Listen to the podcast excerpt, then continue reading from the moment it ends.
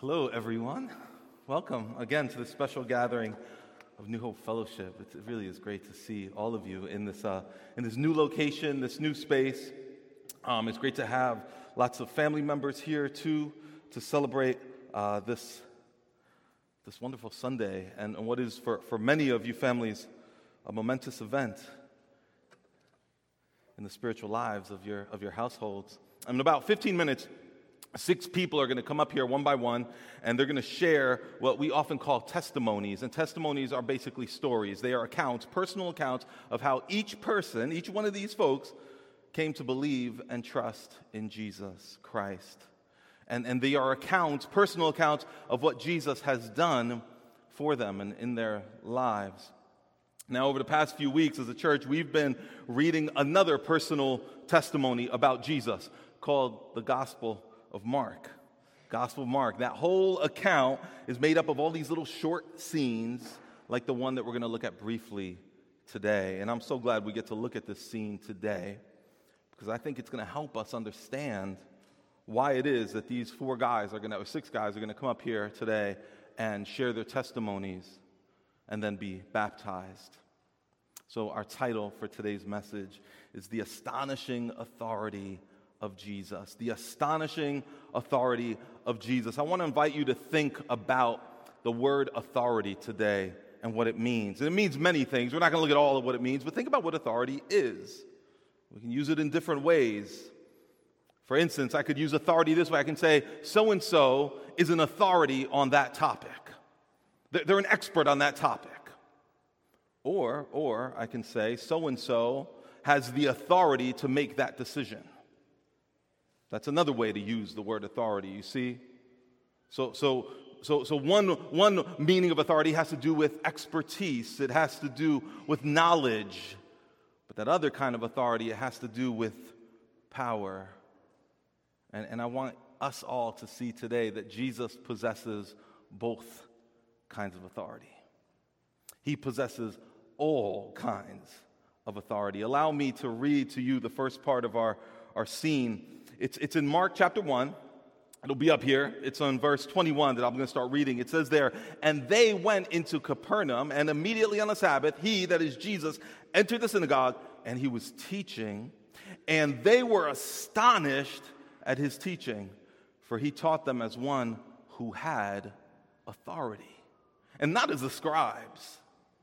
So this action takes place in the synagogue. These were spaces, buildings where Jewish communities would gather and they would hear rabbis, teachers uh, read the Torah and the, the rest of the, the, Christian, the, the, the Jewish scriptures and, and then teach on those scriptures. They would interpret and apply those scriptures for the people who gathered. This was normal for them. But when Jesus entered this particular synagogue, what happened was anything but normal. It, it says he astonished everyone. He astonished everyone because he taught them as, quote, as one who had authority and not as the scribes. And what's strange about that is because is that the scribes actually did have authority. The scribes were recognized experts in the Torah, in the Jewish scriptures. But Jesus' teaching hit these people differently. It hit them different from the way the scribes' teaching hit them. You see, because he taught as someone who not only understood these ancient scriptures, but as someone who actually authored these ancient scriptures.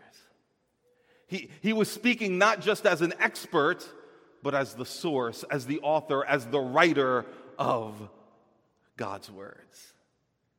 I was, uh, I was an English major in college, and we spent a lot of time writing about what other people wrote.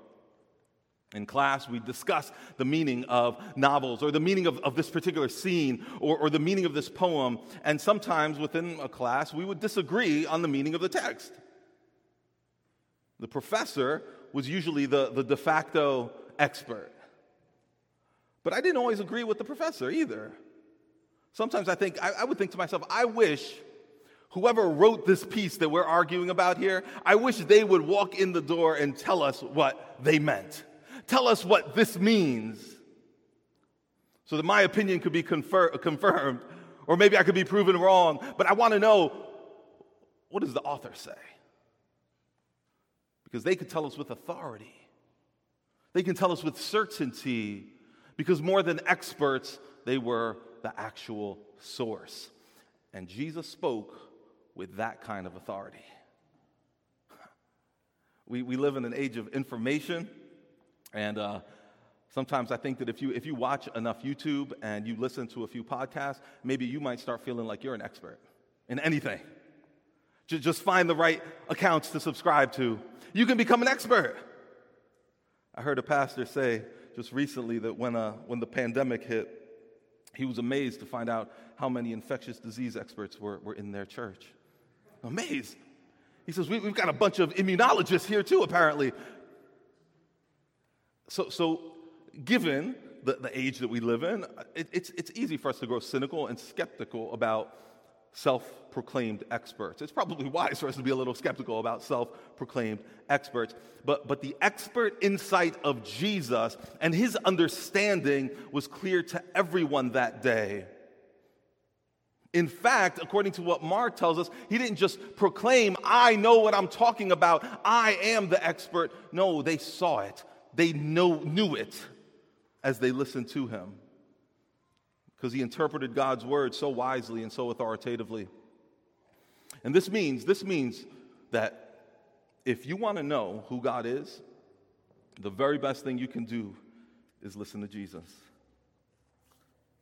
Because he is God.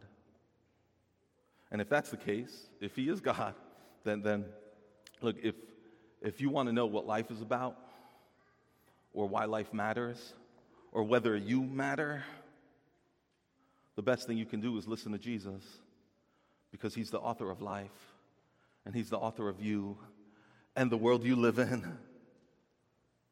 He possesses that kind of authority. But Jesus doesn't have only that kind of authority. Look, look at the second part of the scene. Verse 23, it says, And immediately there was in their synagogue a man with an unclean spirit. And he cried out, What have you to do with us, Jesus of Nazareth? Have you come to destroy us? I know who you are, the Holy One of God. But Jesus rebuked him, saying, Be silent and come out of him. And the unclean spirit, convulsing him and crying out with a loud voice, came out of him, and they were all amazed so that they questioned among themselves, saying, What is this? A new kind of teaching with, with authority. He commands even the unclean spirits and they obey him. And at once, his fame spread everywhere throughout all the surrounding region of Galilee. You see, Jesus has the right and he has the power to command obedience. Later on, if you read the rest of the Gospel of Mark, you find out that he has authority to command obedience from nature itself, the natural world. And here we find out that he commands obedience from the supernatural world too. Even unclean spirits, demons, obey him. And I don't have time to talk about these demons very much. We're going to see them more as we go through Mark later. But, but know this, know this. Throughout the Old Testament, if you read the first part of the Bible, the, the, the Old Testament, those Jewish scriptures, there aren't that many occasions when demons are mentioned. There's some, but not that many, compared to when you read the Gospels. When you read Matthew, Mark, Luke, and John, it's like demons are on every page. It's like one teacher named R.C. Sproul said, he says, when, when Jesus was on earth, all hell broke loose. All hell broke loose. And here's why he says that. We saw it a few weeks ago that, that when Jesus arrived on earth, that meant that the kingdom of God was invading this fallen kingdom. The kingdom of God was penetrating and invading with the ultimate goal of taking over this fallen world that's been ruined by evil and darkness and suffering and all the works of Satan. So, so when Christ arrived, evil raged, like here in the scene. And when Jesus cast that spirit out, it's as if he was saying, There's no place in my kingdom for you. You don't belong in my kingdom. In fact, elsewhere, Jesus says these words He says, If I drive out demons by the finger or the, the power of God, then the kingdom of God has come upon you. Demon scattering is a sign that the kingdom of God is invading. Jesus speaks with the authority of a king.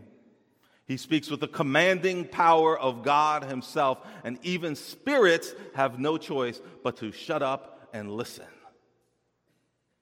because they know who He is. I know who you are, that spirit said. Do you know who Jesus is? Do you know who He is? He has authority over your life, and my life too. He has authority over your days. He has authority over your circumstances. He has the power and the understanding to direct us toward the life that we would choose for ourselves if we, if we knew what was best. The life that we would want for ourselves if we had the faith to even believe it was possible. The six people who will tell their stories here in a moment and then be baptized back there, they are convinced that Jesus is the author of life. They are convinced that he is the trustworthy go to source on how to live and what life is all about. They are convinced of his authority, and they're going to tell you that. And, and, and by the very act of being baptized, they are responding publicly to his authoritative call to believe and follow him. They are declaring through their baptism today that He, Jesus, has power to forgive, that He is authority over sin and death, and He's worthy of their trust. Complete trust. The stories you'll hear from these six brothers, they're, they might not feel quite as dramatic as the story of this man with an unclean spirit who writhed in agony and shouted and was finally freed from the evil spirit that was controlling him and hurting him, destroying him. No, their stories might not sound that dramatic, but know this they are. they are as dramatic. That is, they are as miraculous.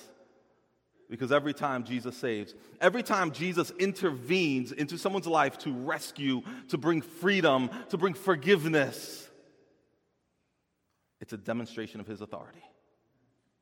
And, and, and that power is displayed in each of these stories here this afternoon. And so I'm going to pray, and I'm going to invite these brothers to come up and share these stories of Jesus' authority and power with you. Let's pray. Lord Jesus,